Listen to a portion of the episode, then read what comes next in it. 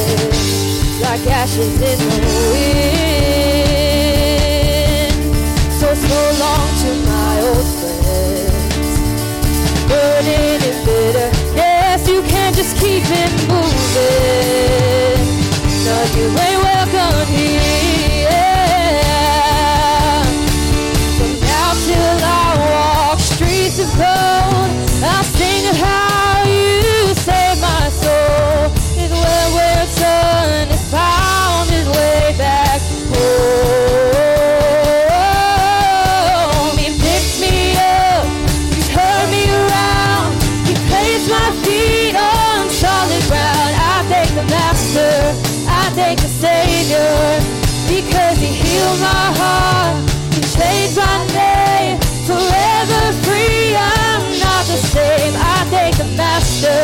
I thank the Savior. I thank God.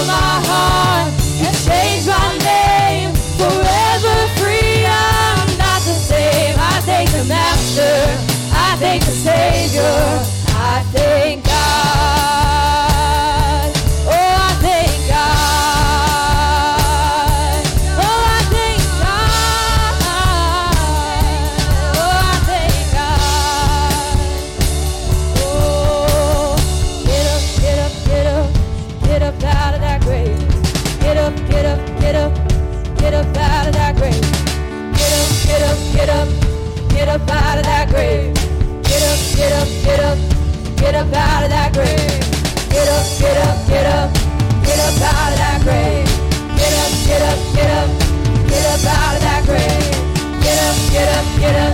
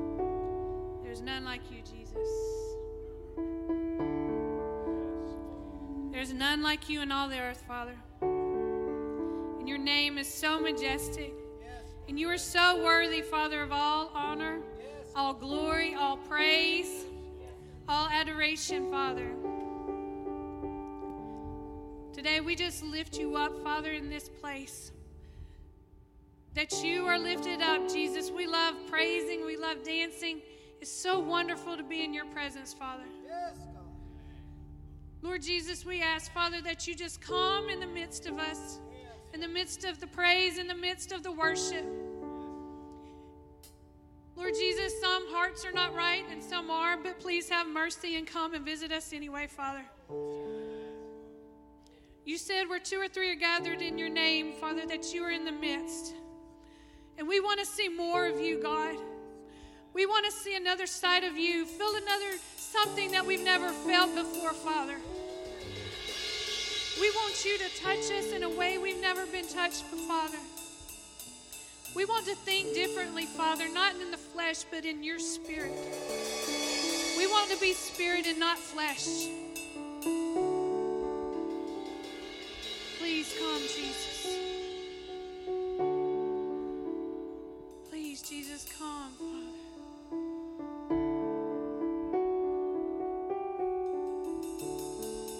now, I just want everyone to just lift your voice and just pray your prayer. What do you want God to do for you today? What is your goal? Why are you here? Why are you here? Why do you worship?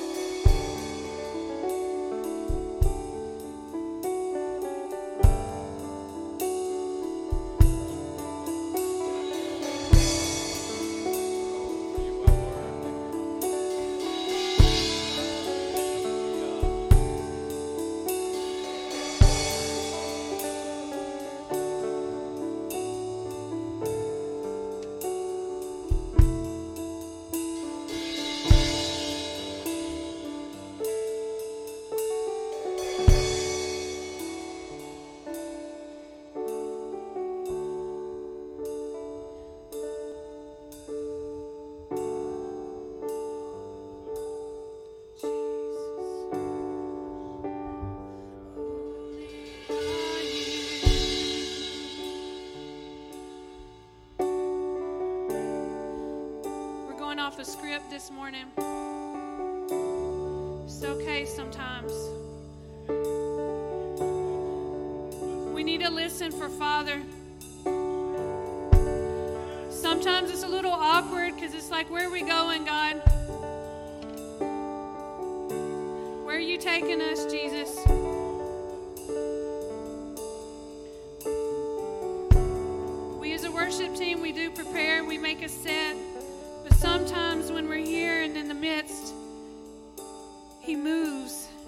Find the place.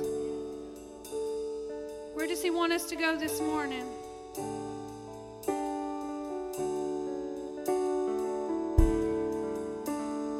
You are holy. There's nothing wrong with just telling Him who He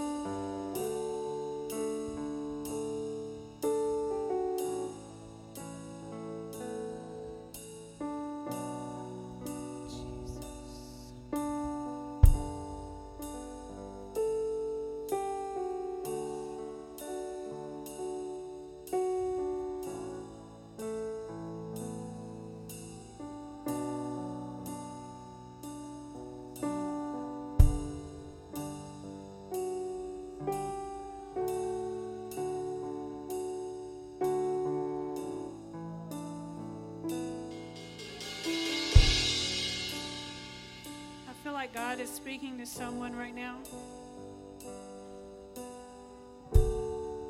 Sometimes in the midst of a bunch of words, we can't hear.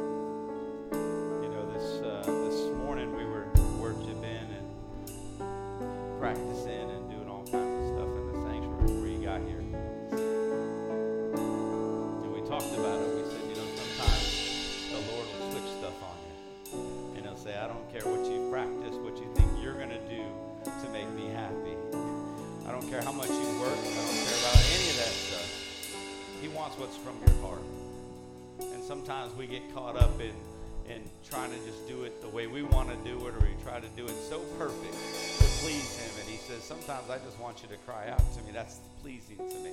That, that's what I want. That's, that's what I want from you.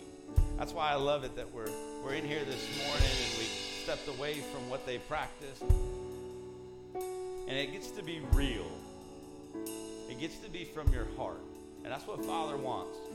Father wants your heart. He wants you to sing from your heart. He wants you to cry out from your heart. Doesn't have to be perfect. Doesn't even have to be in tune. He says, just worship me. And when we do that in unison, when we do that as a family, when we do that as, as this body of believers, and we come together and we cry out together, that's what brings his presence. It's the unity, it's the oneness, it's the togetherness of a family crying out to a father that loves us so much. And that's what it takes to walk into his presence. It's, it's not walking in and watching a bunch of people sing. It's not walking in and listening to people sing and raising your hand. It's walking in and worshiping a Father in heaven who loves you so much, who deserves your worship. He deserves your praise. And he cries out for it. He waits for us to cry out to him. So I want to go back into that. I want to go right back into this. And I want to go right from the top. And I want you to cry out. I want it to be from you and not from them. They're going to play along. But I want it to be from you and not from them. I want, I want to hear from, from, from your heart, from your soul. We're going to cry out to Father this morning. Let's worship him.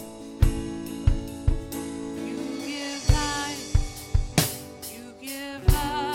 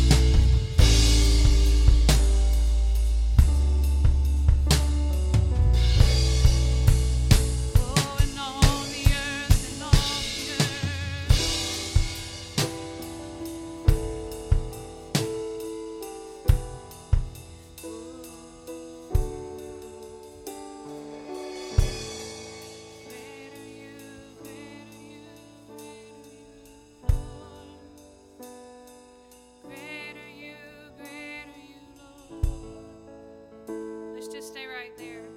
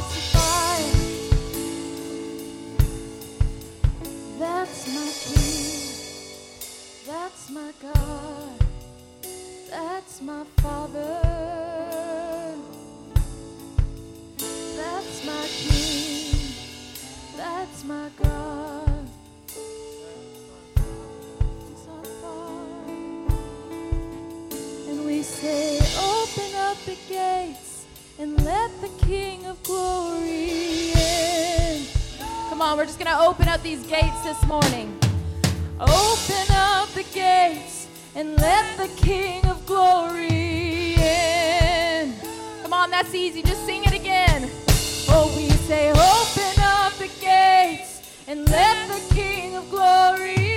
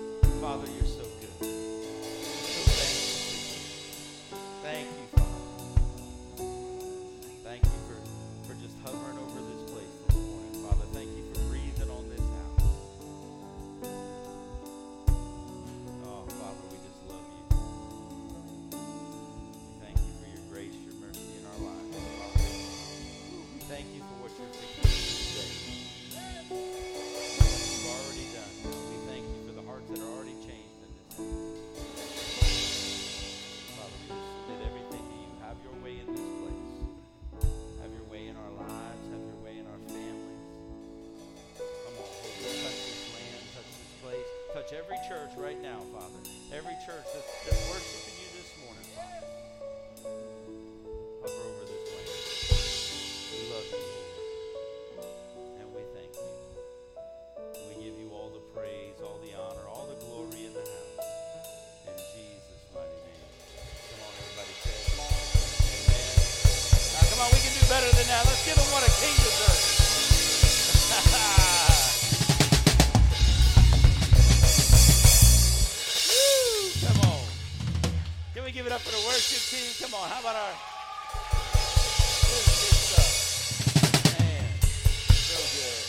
Well, hey, welcome to Destiny. Do me a favor, find somebody you have not met yet. Say hello. We'll be right back.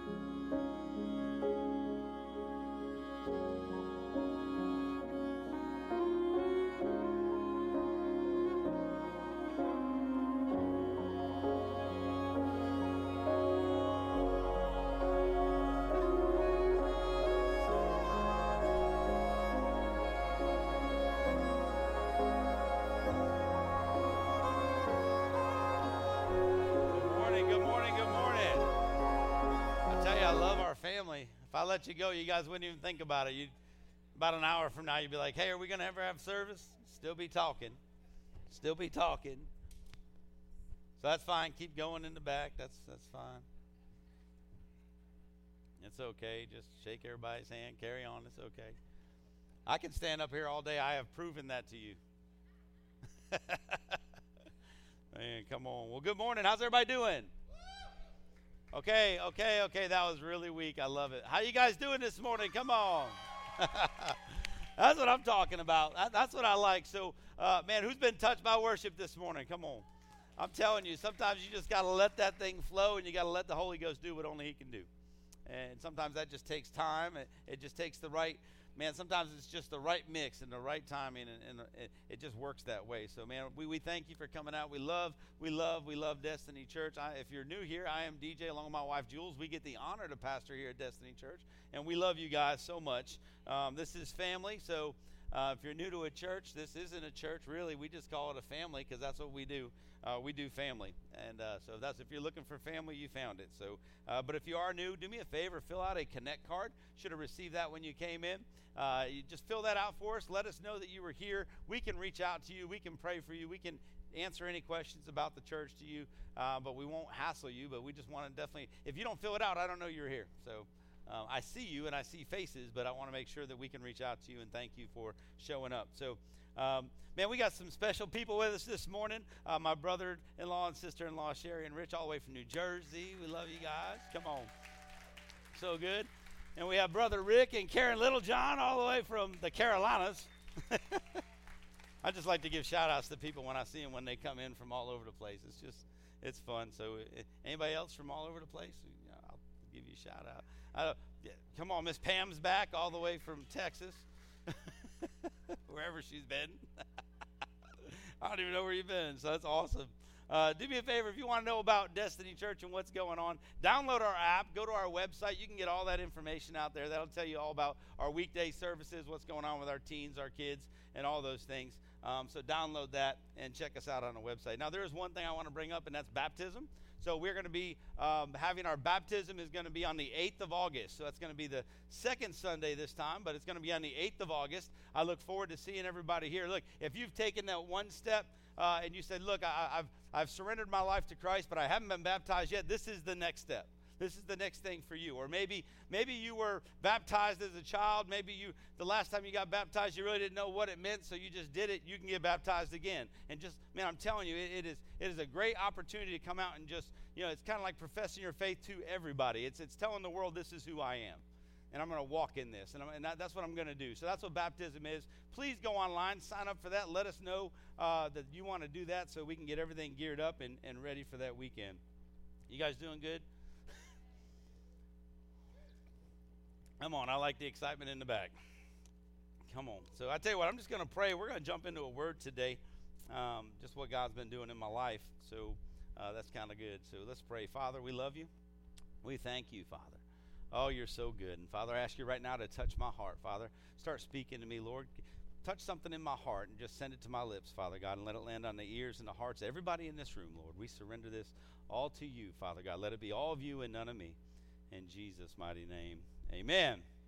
Amen. So I'm excited because um, it's been several weeks, like three weeks, and we're back in identity. So I, you know, we took a little break and we talked about different things that God wanted us to talk about, and so He just kind of took us on this journey. But I believe now He's brought me back and said, "No, it's time to go back to this because I'm not done." I, am not done yet. So he says, I'll, I still want to speak some stuff. I still want to talk to you about some things, and some things you might have heard before, some things maybe not, but he wants it to stick, and that's so important. So we're still in identity. It's only our 14th week. We're doing good. Hang in there. You know, if we can keep it under 30, it's going to be amazing. I'm just excited over this. Um, but I am I'm excited about a lot of things. So uh, this week was uh, uh, one of those moments in our life that I can't even begin to, to express the joy in our lives right now because we, we finally got internet at our house. Eight years with no internet where we live.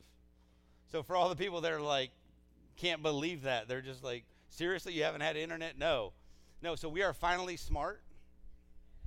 So I've waited this entire time and I've found, I mean, it, I think it still took me longer to get a degree than it did to, to, to get internet, but I'm telling you, we are finally smart. We're happy. We have arrived.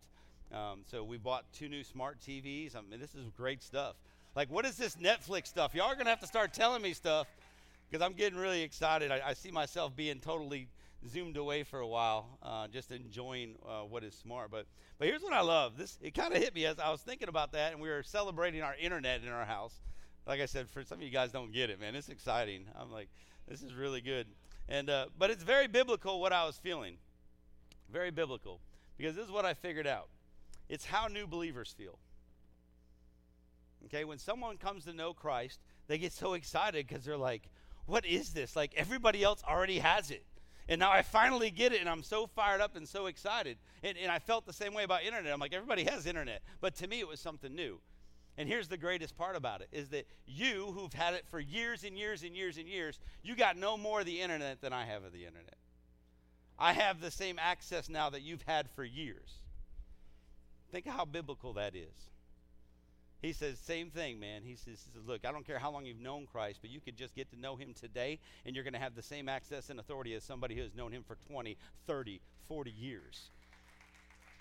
And when he started showing me that, I said, man, that's so good. It took me back to uh, um, the parable of the workers getting paid for the same wage. If you go back to Matthew, you can read it later. Matthew 20, 1 through 16. The guy has a vineyard, and he goes out to hire his workers, and he hires somebody for a set wage. He said, this is how much I'm going to pay you for a whole day and, and, they come. And then he realizes halfway through the day, I need more people. So he goes to, the same place and gathers more people. And then, and then he says, Man, now there's an hour left in the day. I'm going to go grab those. I'm going to go back and get more because I want to finish today. So he goes back and gets more people for the last hour. And they were only there because nobody's asked them to come yet.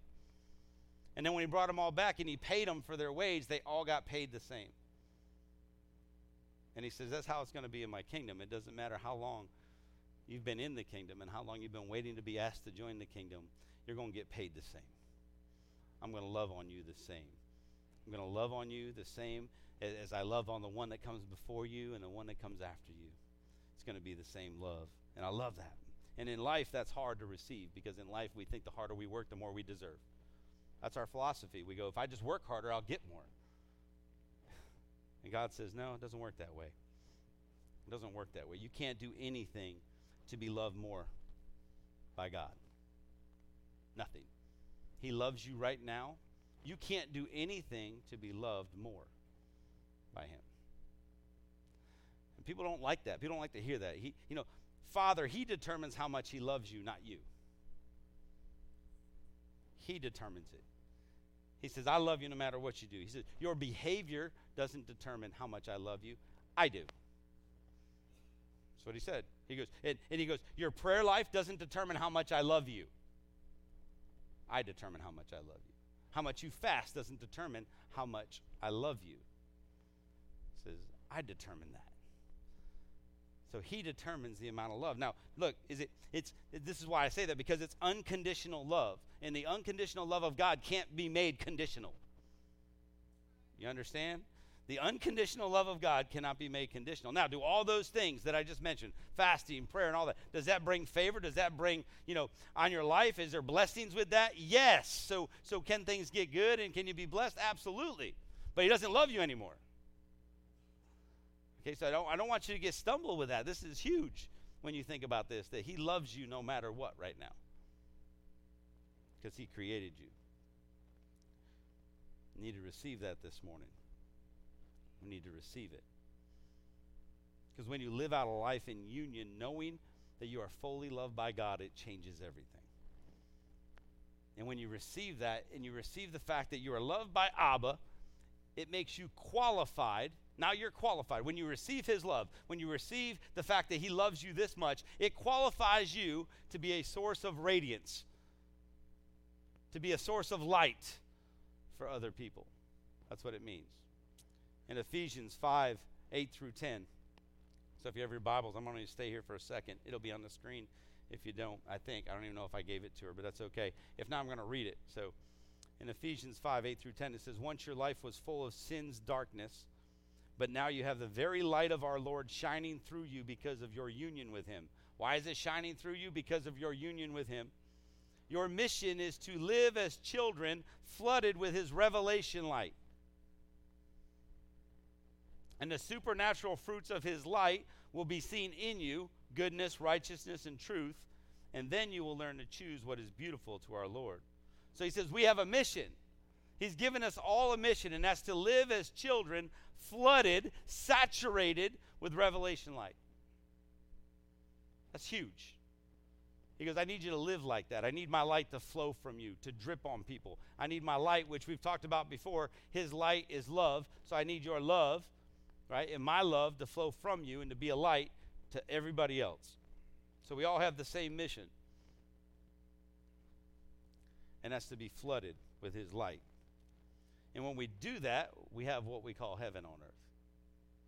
which takes me back to last week because last week was amazing. If you missed it, I am so sorry you weren't here. And I don't even know if it compared to this. I'm just saying it was it was powerful last week. Not that one week's better than the next, but I loved it last week because we had a we had a word last week, and I was really sitting in His presence up here, and I was absorbing it, and it was quiet, and we're just sitting there, and you could just feel the presence of God just in this house. We weren't moving, and the Lord didn't tell me to move, and I really didn't care at that moment because I was just standing up here, and I, I was like standing right over here, and I'm like, I don't know what to do because this feels. I started getting a little selfish. I was like, I'm not going to move because this feels really good. I don't care what anybody thinks. so I'm just going to stay here. And then luckily the Lord gave Miss Judith a, a, word, and she came up and she says, I want to recite a prayer. God gave me a prayer to say, and then she she started reciting the Lord's prayer, and then we all started reciting it together. And in that, it was so awesome because it, it transitioned us from from worship right into the word. He was like, "No, look, I know you're you're enjoying this." He goes, "But I'm good. Like I'm satisfied right now." And it's time to roll. It's time to it's time to start talking about what I told you to talk about. So it was this immediate tra- transition. It went, "Thy kingdom come, Thy will be done on earth as it is in heaven." And that's what we said last week, as we said, "Your kingdom come, Your will be done on earth as it is in heaven." And we all want the kingdom of heaven here on earth. We do that. We want that, right? And part of that um, that we talk about is because we want to walk in his power and his authority and what that's going to look like in heaven. So we're fired up. We're like, we should have heaven on earth because that's what it says. But before we do any of that, we need to understand who we are. See, there, there's, there's this identity that we have to have. And, and if you don't understand who you are in Christ, none of that happens. There's people that'll get saved, and all they want to do is know their gifts so they can start casting out demons and doing what they believe is right. And God says, until you know who you are, I can't use you like that. And they want to know what's going on. So his kingdom will not come without union with him. So you have to have a oneness with him. You have to be connected to him. You need to understand your identity through him and in him. So, am I talking about dominion? Yes. Do we want his dominion? Yes. Do we want his authority? Yes. His power? Yes. His governmental rule? Yes. All that stuff we want to come. But all those things happen, right, once we understand who we are in Him. There's a foundation, and we've been talking about this for a long time, but that foundation is what gets us there. It's the fellowship and the union with God that helps usher in the authority and the governmental system of the Lord. That's what ushers it in. So you can try as hard as you want, which is why we still still deal with darkness today. It's why we still deal with a lot of things today because we've been casting out demons for years and nothing's changed. And he says, until my light shines, until we all have oneness in union with Him, until we're all gathered together, braided together with Him, that's when my kingdom comes. And I know Kevin's been talking about this. We've been talking about spiritual warfare, all that stuff. And I'm not trying to deny any of that stuff. I believe it's all pertinent. But what I'm saying is don't forget to go back to the foundation. It all happens when you understand who you are. See, some people just want to go in and attack. Like, let's attack. But, you know, I shared it with my brother in law. I said, it's kind of like playing football and everybody's got the same jersey on. if you don't know who you are and who you belong to, sometimes you're just hitting the wrong person. You don't know how to defend yourself, you don't know anything because there's no identifier. But when you identify with God, His love, your belovedness, all that stuff that's inside of you, the way He made you, helps you identify with Him and puts you on the right team. So you're not authorized to function in authority without union with the Father. All that stuff sounds good. We all want to be part of that, but there's a baseline to it, and that's being in a union and knowing who He is.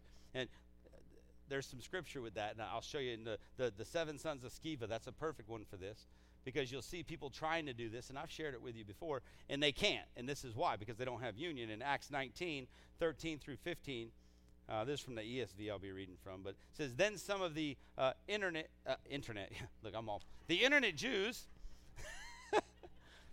man, I'm so excited about internet, I can't get it out of my mind. Itinerant Jews, exorcists, undertook to invoke the name of the Lord Jesus over those who had evil spirits, saying, I adjure you by the Jesus whom Paul proclaims. So, in other words, they were saying it's who Paul proclaims, not us. So seven sons of the Jewish high priest named Sceva were doing this.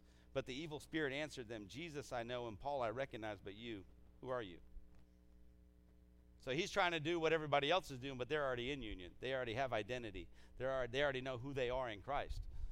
And they didn't, and therefore it didn't work. That's why when we say stuff like in Jesus' name, that's just not a tagline after your prayer.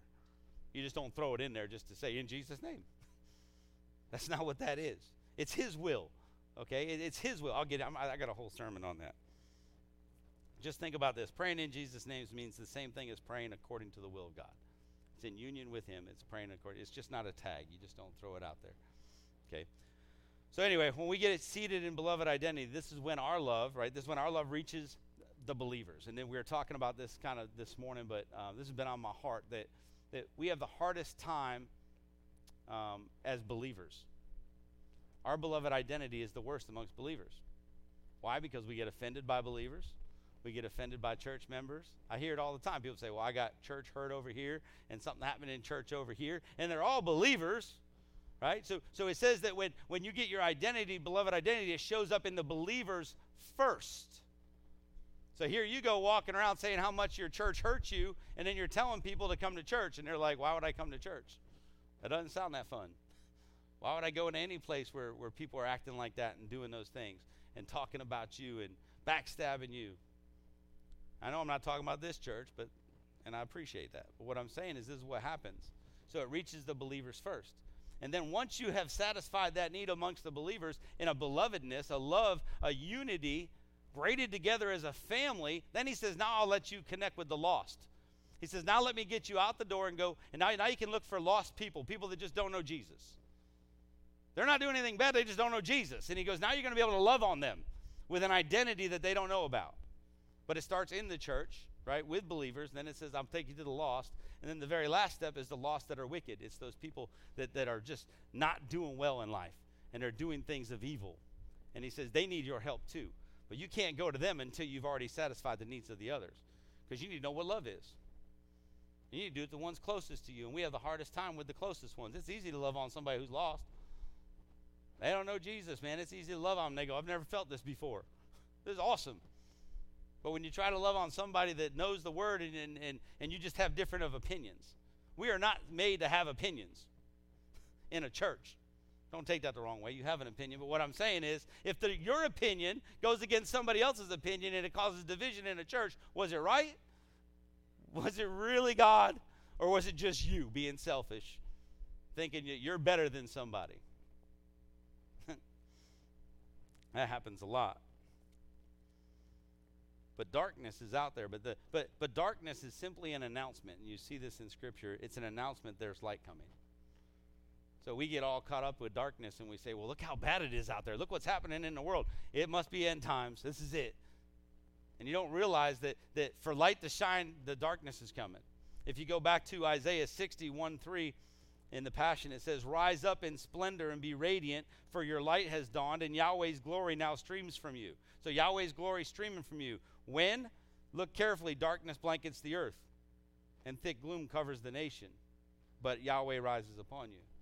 So when there's darkness in the earth, when it's thick and gloomy out there, it's not the end of the world. It's time to light up. It's time to, to, to light that, that, that fire inside of you. It's time to let God's light shine through you so we can start changing something in this world. That's what we're here for. We're like the biggest change agents out there. That's why He left us here. So we can do His work, right? So we, we can have heaven on earth. But we can't sit around and wait for it. We actually got to do something with it.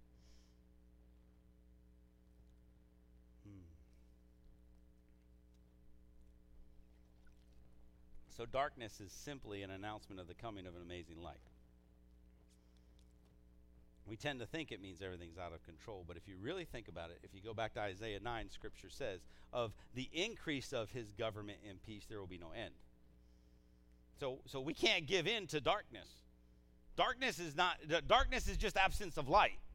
So we all have the light, we're just not taking it to the right places. We're just not loving enough. We're just not being him enough. Therefore, there's still darkness in the world. It's not that we didn't cast out enough demons, it means we didn't go out and love enough.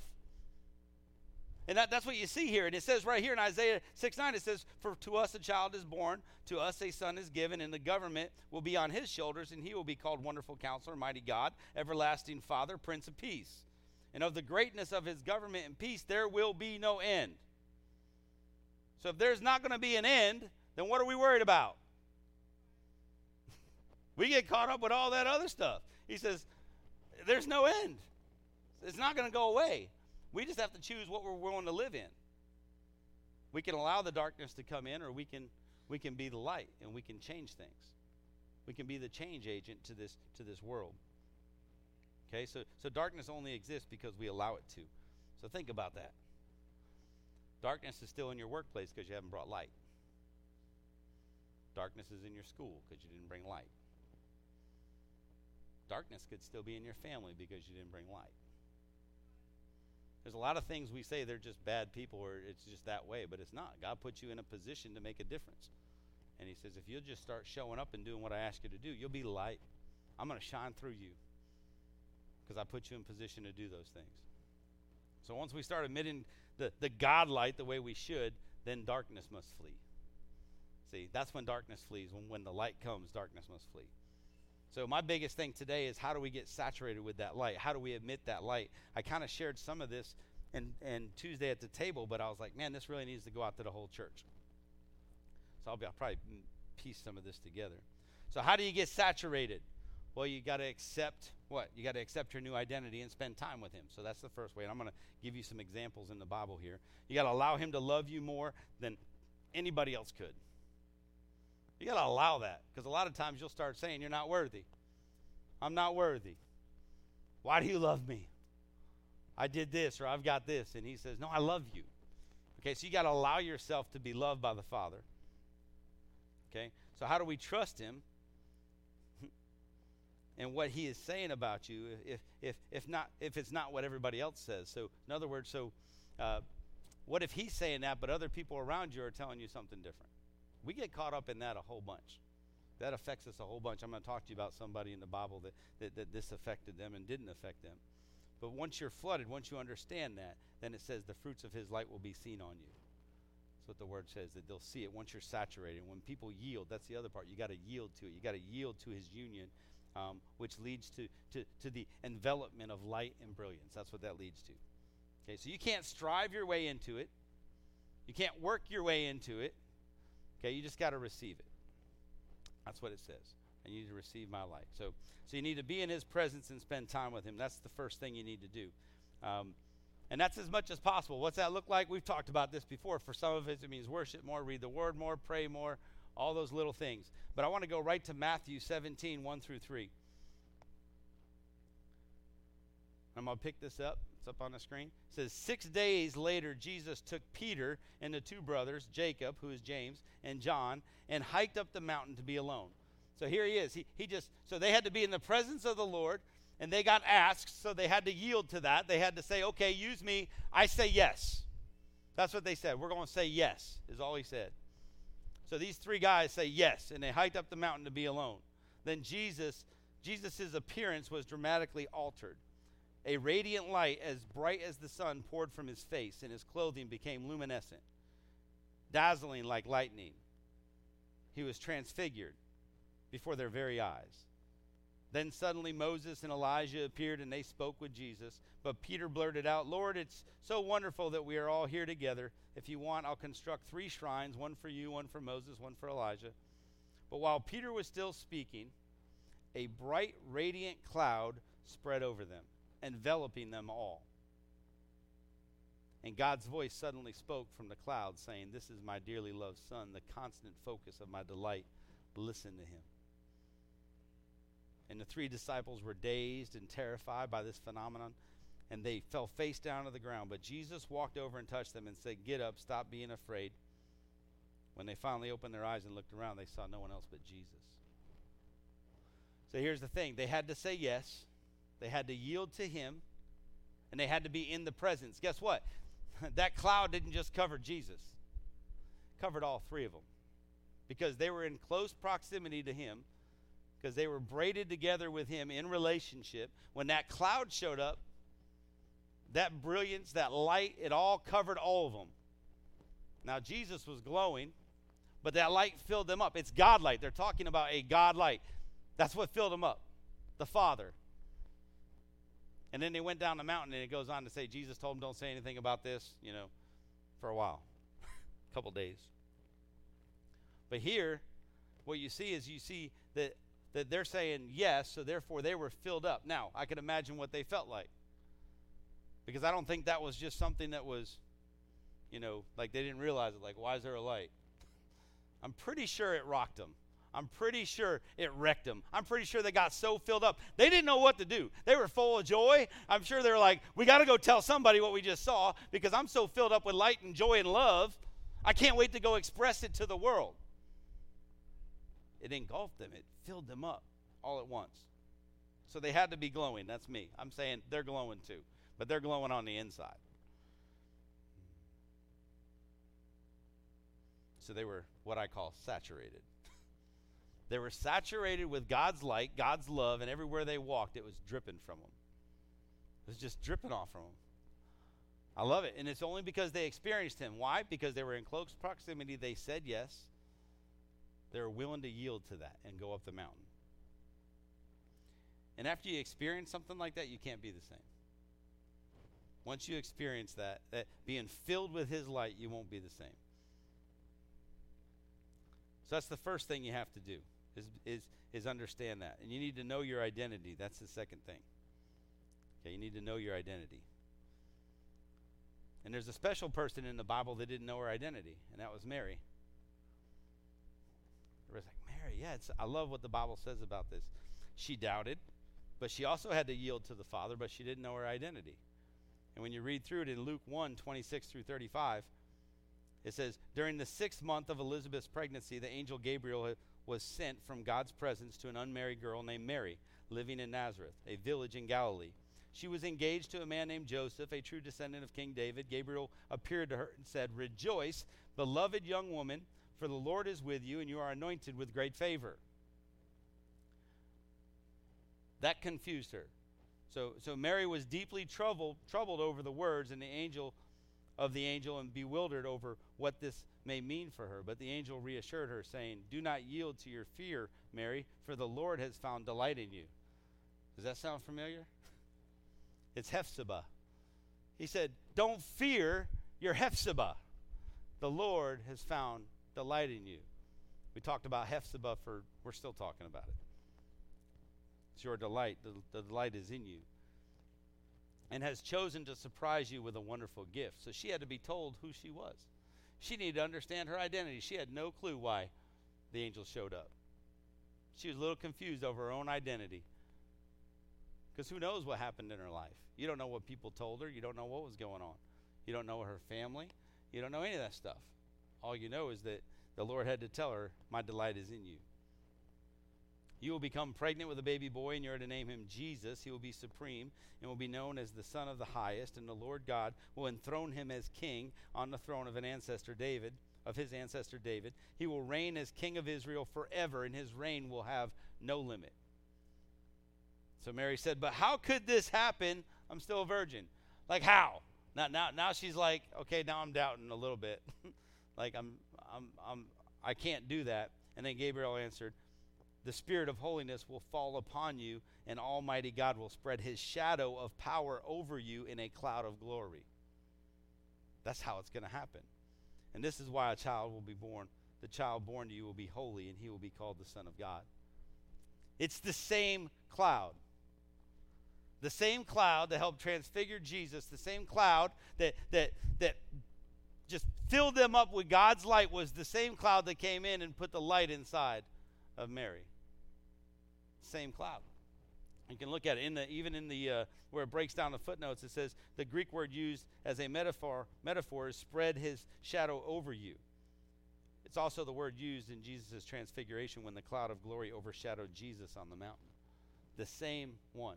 So the Holy Spirit is going to fill him up with light and love. So Mary's pregnancy was because of a cloud his cloud, his light, his love. So, what if she didn't believe? She had a choice to make. She had to say yes. Right? Same thing. She had to say yes, she had to yield. Luckily, she didn't listen to anybody else because what would have happened after that? When she's walking around and she's pregnant and people are going, something's wrong.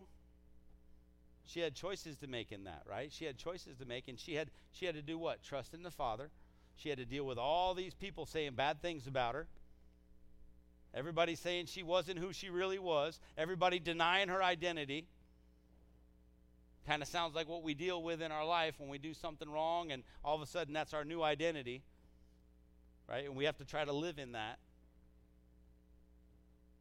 But she had to accept who she was. She had to accept that she's Hephzibah.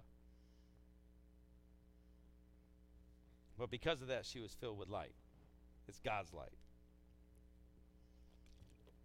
I don't know who this is for, but you're not a design flaw. God doesn't make mistakes. You're not a design flaw. You are made perfectly in the image that He wanted you to be. It doesn't matter what's going on in your life, it doesn't matter what's happened in your life.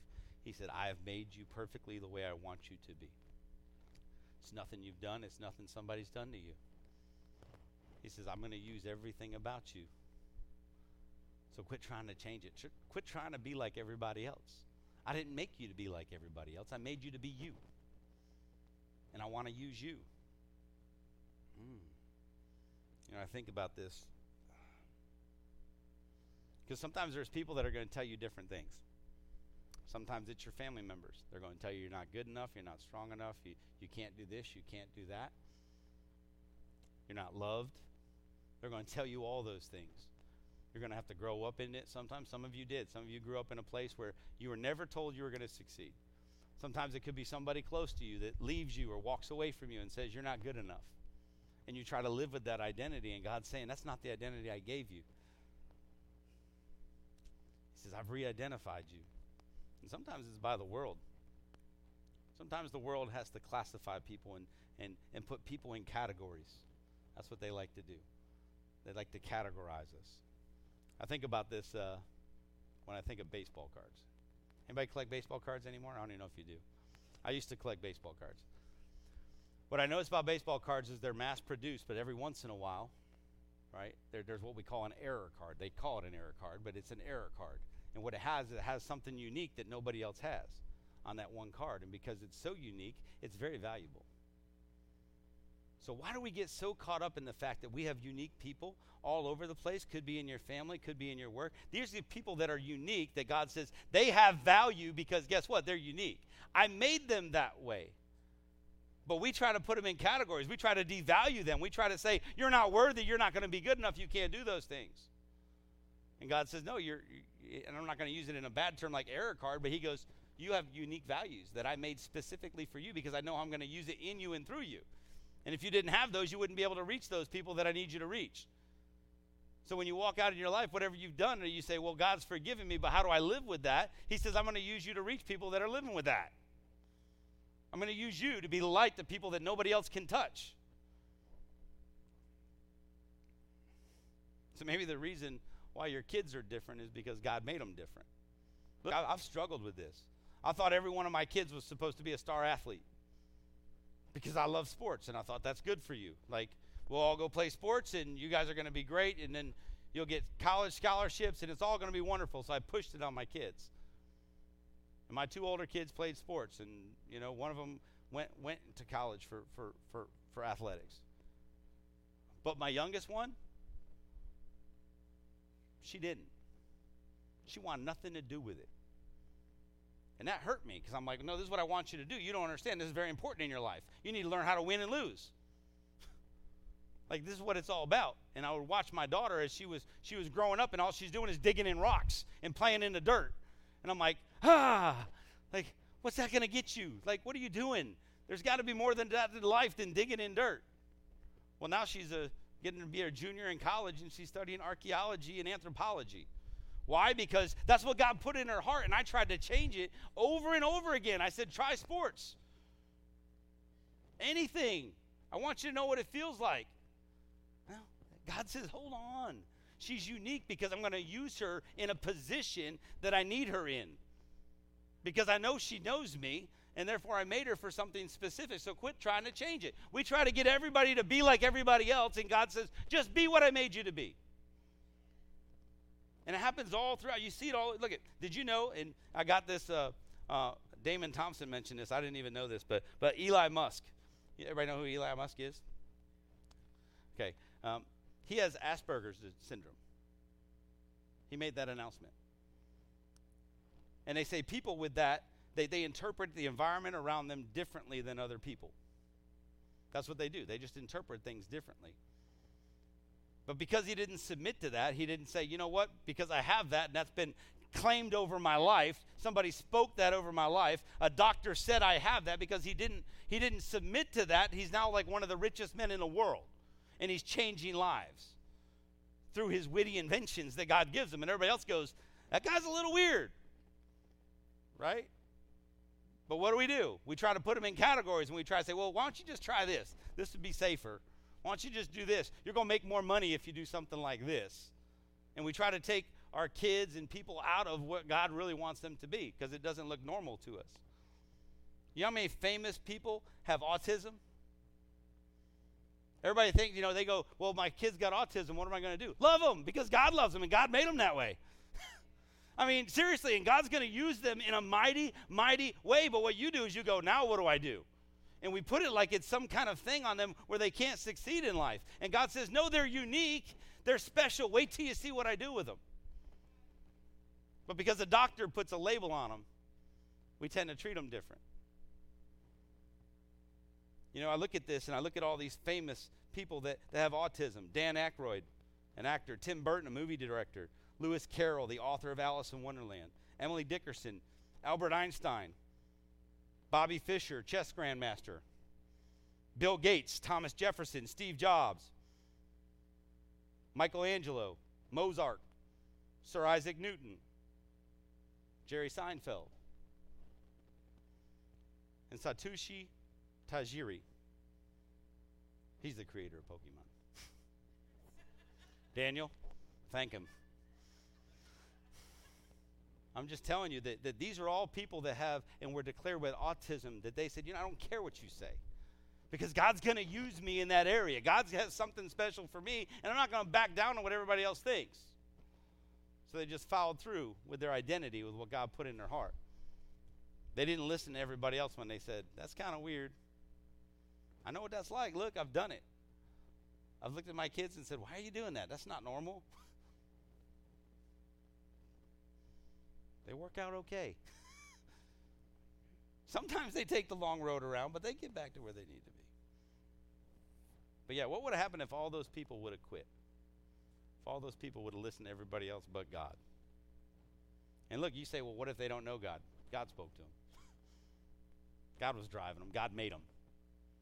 Can't deny that. Whether they have a relationship with him or not, he says, I made them. And I made them in my image, and they're perfectly and wonderfully made, just the way they are. That's why we receive that and we accept that. But in our world, if you're not normal, we don't know what to do with that. That's why we need, this is why we need authentic fathers.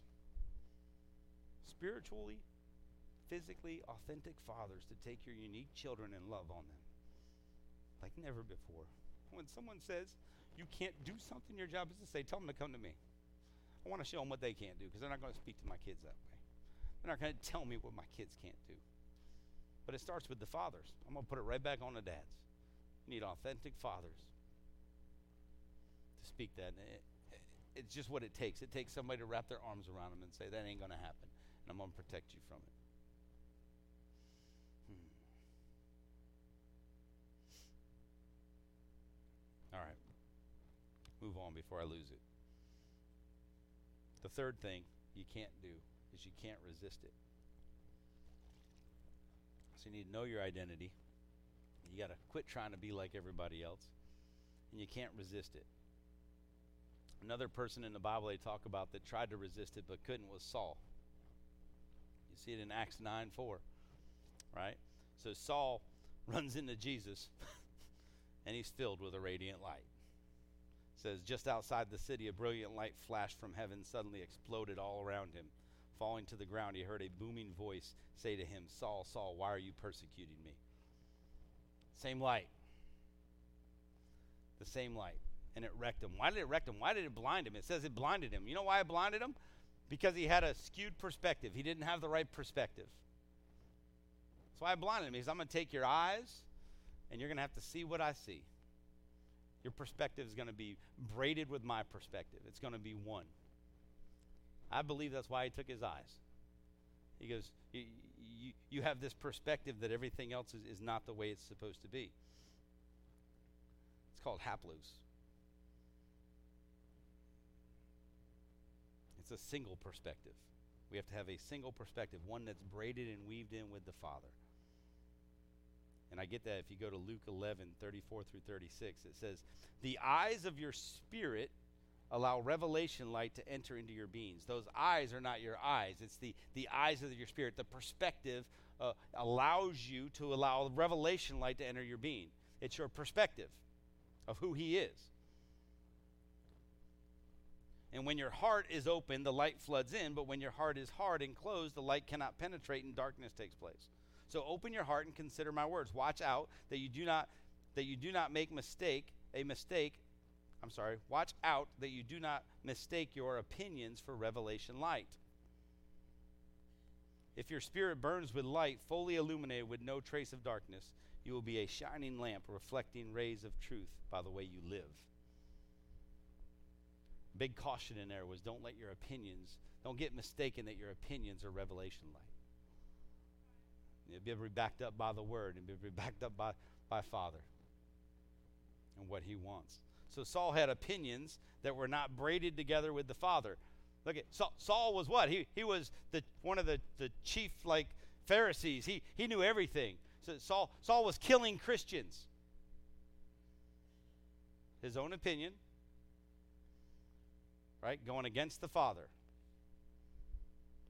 Now Saul knew the law. Saul knew everything about the law. He didn't know love. That was Saul's problem. He had no clue where the light was. He was not filled with the light, but he was filled with the law. And he was so smart. And he says, Guess what? I'm going to blind you. I'm going to take that away from you. And you're going to have one perspective. It's going to be braided with mine, married with mine. And you're going to be filled with light. And that light's going to help. And then guess what? That light's going to flow through you. And it's going to change the world. Come on. It changed. That's why we have most of the, the New Testament is because the light f- flowed through him. Why? Because he had to change his perspective. Did he do bad things? Absolutely. Did that mean God wasn't going to use them? Absolutely not. He says, Now I can use you even more because you've been through some stuff. I know some things. Doesn't that come off a commercial somewhere? I don't know which one it is. Farmers, farmers insurance. That's what it is. But yes, when you when your per- perspective is is is weaved in with His, then your whole being becomes light. When you think the way He thinks, when you think the way He thinks about you, you become light. So, what happens then when you get the light? This is the cool part. See, this is where heaven comes to earth. See, we got it all backwards, right? We always want to do all those things. Now you get to see it. Once you're filled with His light, once you're filled up, and you go, Now I know who I am. I have a, a beloved identity. I know who I am in Christ. He says, Now look what happens. In Acts 19, uh, 11 through 12, it says, And God was doing extraordinary miracles by the hands of Paul, so that even handkerchiefs and aprons that, that had touched his skin were carried away to the sick, and the, their diseases left them, and the evil spirits came out of them. He didn't have to do anything. He was so filled with delight. That wasn't happening with him before. He knew all the books. He knew everything about what the Torah said. He knew all that stuff. But guess what? People weren't falling out. People weren't getting healed by a cloth that he touched. See, he's so saturated, it was saturating everything on him. And all they had to do was get close. That's God's light. That's how it's supposed to operate in your life. Like you're so loved, you understand you're so loved, you start loving other people that same way. And guess what? You can walk near somebody and they're going to go, man, something different. There's something different about that person. It's how it flows. See, that's how heaven comes to earth. So all these people were encountered, all these people were, were covered by a cloud of light. Hmm. You see it again when you look at uh, Acts 5 15 through 16. Acts 5 15 through 16. It says, In fact, when people knew Peter was going to walk by, and Peter was simply, guess what? It doesn't say anything like, like God covered Peter. It, no, Peter went up, right? The cloud covered him and James and John, right? And now it says right here, it says, in fact, when people knew Peter was going to walk by, they carried the sick out to the streets and laid them down on cots and mats, knowing the incredible power emanating from him would overshadow them and heal them. Great numbers of people swarmed into Jerusalem from the nearby villages. They brought with them the sick and those troubled by demons, and everyone was healed. Everyone was healed by the light that was dripping off people. So, what's more important, understanding how to cast out demons or understanding that you're loved? Come on, love will change the world. And I'm not downplaying the rest. I'm saying there's a place for everything. But what I'm saying is that when you're filled up with love, you'll change the world. That's how we do this. That's, how, that, that, that's what happens now. We get filled up with love, and it's going to spread out to everything we do and everybody we touch. You guys getting something so far? We good? It's kind of quiet in here. I like it.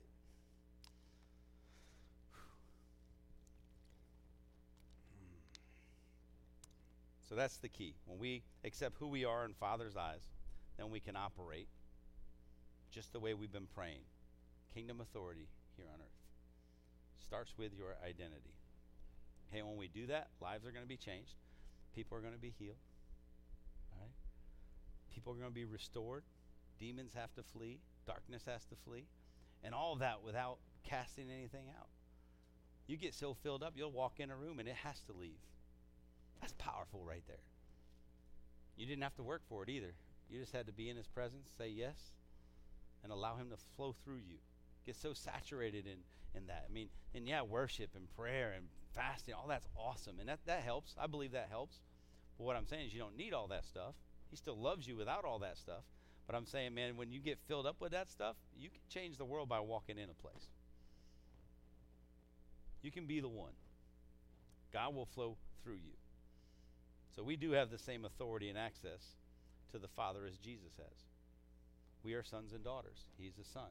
Same access and authority. What we lack, what stops us from doing what he was doing, was the simple fact of our proximity to him, our relationship with him, us believing in who we are. That's what stops it. The yes. How many times do you say no when, when, when Father tells you to do something? He puts it on your heart and you go, I don't have time. I can't do that. And he says, Well, only difference between you and Jesus, you would say yes. but but that's what I believe. I believe that this is this is how it's supposed to be. So when we get in the union, the closeness, we have the authority.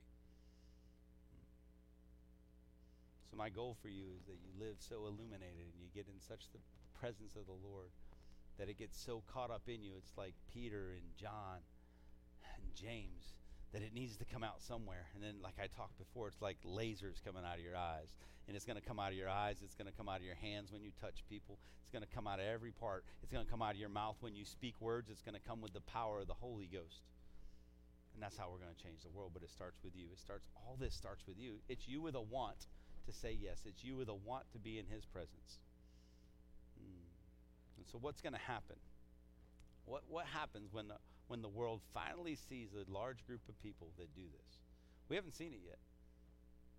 Not seen a large group of people go out fully filled up with His love and shine light on earth. It just doesn't happen. He won't be able to contain what He's ready to do. And we're just sitting there waiting on it. We're waiting on it. It's building up. Receive it, understand it, accept it, draw near to it because he's going to use you in a mighty way and it's going to trigger and it's going to trigger and trigger and pretty soon it's going to be like dominoes and it's just going to be man we're all going to be falling down but it's going to be because of his presence hmm.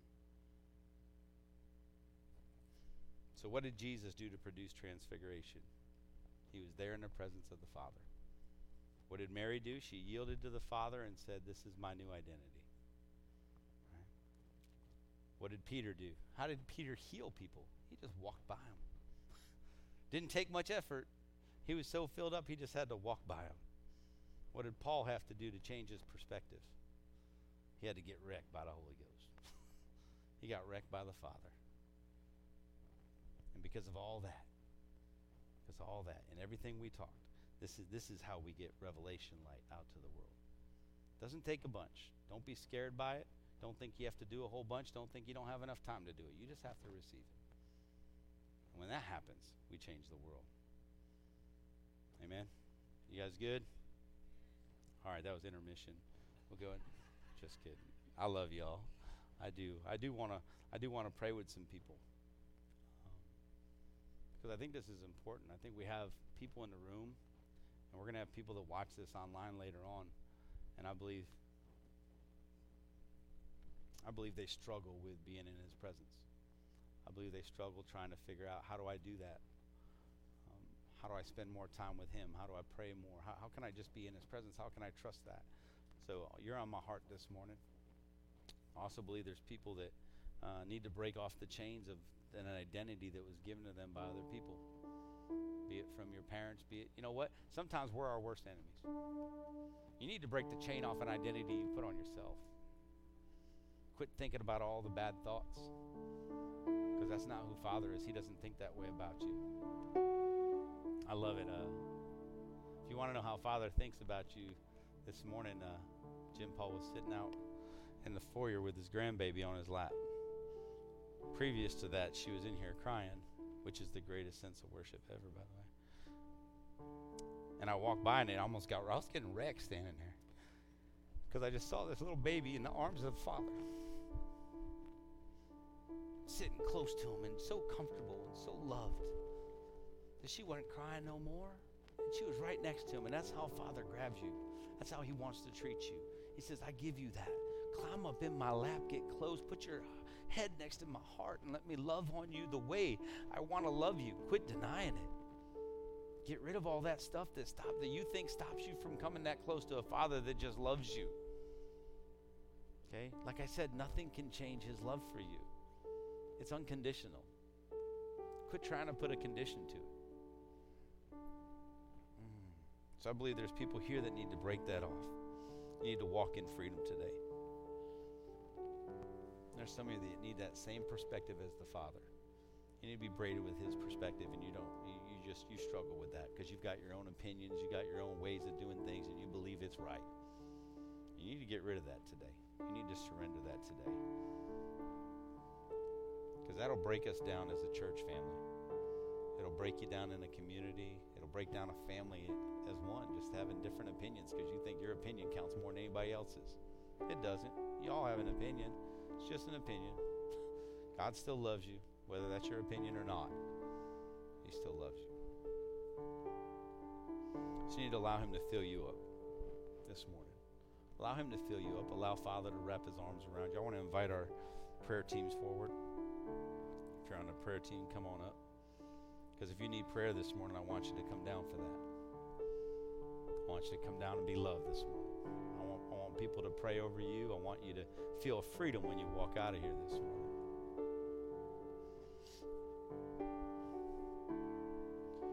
And they'll be open to talk to you about that. The next group of people I think I really need to talk to are those that just don't know Jesus. And everything I've just spoke about him, you're like, that's just not what I've ever heard. Like, that's someone completely different than I've ever heard. I'm talking to you because this is your first step. Your first step is understanding who He is and having a relationship with Him. That's the first step of identity, is understanding who you are in Him. You know, Ephesians 2 8 and 9 says, For by grace you have been saved by faith. Nothing you did could ever earn this salvation, for it was the love gift from God that brought us to Christ. So no one will ever be able to boast, for salvation is never a reward for good works or human striving. He says, I want to give you something free this morning. I just want to give it to you. And I want you to receive it. He goes, It's my love. It's just my love. You didn't earn it, you can't. All you can do is hold your arms out and receive it. The Bible says in Roman, Romans 10 9 10 that if you declare with your mouth Jesus is Lord and believe in your heart that God's raised him from the dead, you will be saved. You will be saved. It's not the prayer that saves you, it's the belief in your heart. It's understanding that you want to draw closer to Him, that you accept Him into your life, and you allow Him to do what only He can do. The prayer helps you get there because I didn't know how to pray when I did it. So, someone praying with me helped me. That's how I did it. So, I believe if that's you this morning, you need to repent. That's part of it. Repentance will come. I believe this that sometimes we get so focused on the sin, you can't quit it. It becomes really difficult when you focus on the sin. But when you focus on how much He loves you, the sin goes away. So we, we, we, don't, we, don't have a, we don't have a sin problem, we have an identity problem. That's why we deal with sin so much, because we have an identity problem. When you understand who you are and how much He loves you, man, that triggers something in you that only wants to do good, that only wants to be the light. Everything else will go away. So I believe there's people this morning that this is this is for you. You've never accepted that identity. Maybe you've said a prayer before, but you just hadn't felt that change. Well, today's the day. Now you can. So with every head bowed, every eye closed, so nobody's looking around. I don't want you to feel uncomfortable. And you should be shouting it from the rooftop, but I don't want you to feel uncomfortable. So if that's you this morning, nobody's looking. I want to pray for you. We're going to pray. I'm not going to call y'all. We're going to pray as a church. But I just want to know in my heart who I'm praying for. So if that's you and you say, I want to receive Jesus into my life, I want to make sure that, that when I die, that I know where I'm going. Could you just raise your hand so I can see it real quick? Doesn't have to be long. I just need to know I'm praying with somebody. Come on, come on, come on. All right, all right. Good, good, good, good, good. This is what I love. So we get to pray together uh, as a family. So if you say this prayer and you believe in your heart that Jesus, man, died on the cross for you, then says you'll be saved. So let's pray together. Jesus, I need you. I kept you out of my life for too long. I can't do it on my own. Change me. Come into my life. Be my Savior. I know you died on the cross and you rose again just for me.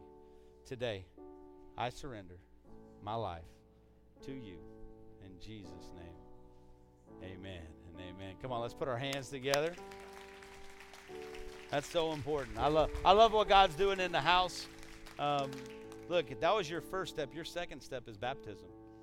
Man, if you said that prayer today and you believed it in your heart for the first time, fill out a connect card. Let us know so that we can we can reach out to you. We have information. You're not in this alone. We have information for you. We want to guide you through that. I want to we want to coach you through that. We want to walk with you. That's that's discipleship is actually walking together in love with people and showing them how to live a life. So you're not in this alone. So allow us to do that. Fill out a connect card. Let us know. So we can reach out to you and sign up for baptism because that's the next step, man. We get to we get to baptize people on the eighth. So please uh, sign up online. You guys good? You get something today? Everybody good? Come on. Let me. I love you guys. I'll turn it over to Kevin and see what he wants to do. All right, I'm in. Amen. Praise God. Go, go ahead and stand to your feet. Get some blood flowing. I know some of y'all are cold.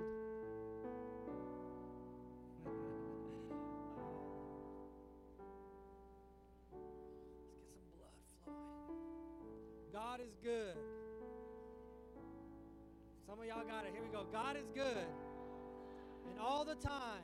Amen. He is. You know, God is so, so good.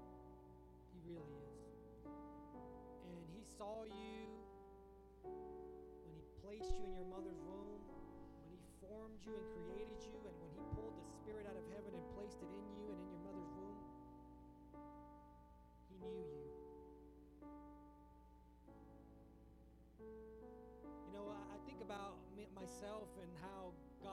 Transformed my life, and it wasn't the healings or, you know, the demons or the angels and this and that.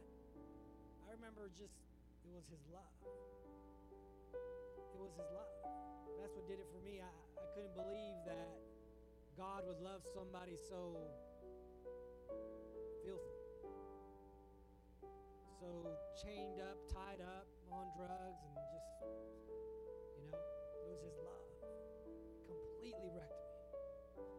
Why would the Creator of the world, the God who sits on the throne in heaven, love me? I didn't deserve it.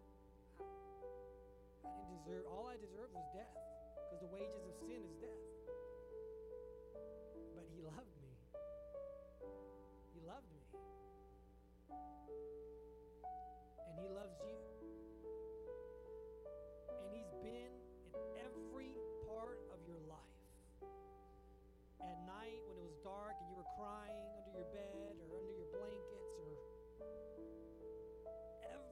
Single moment in your life, God has been there. He's there. He's here now. Jesus said, I will never leave you nor forsake you. Never. Never. He's not going anywhere. And listen, he's not scared about what you've done. He's not scared about what you might be in right now. He's not scared. He's with you. And he loves you. It doesn't matter if you say, God, I hate you, leave me alone. It doesn't matter. He loves you. You're not going to scare him off. He loves you.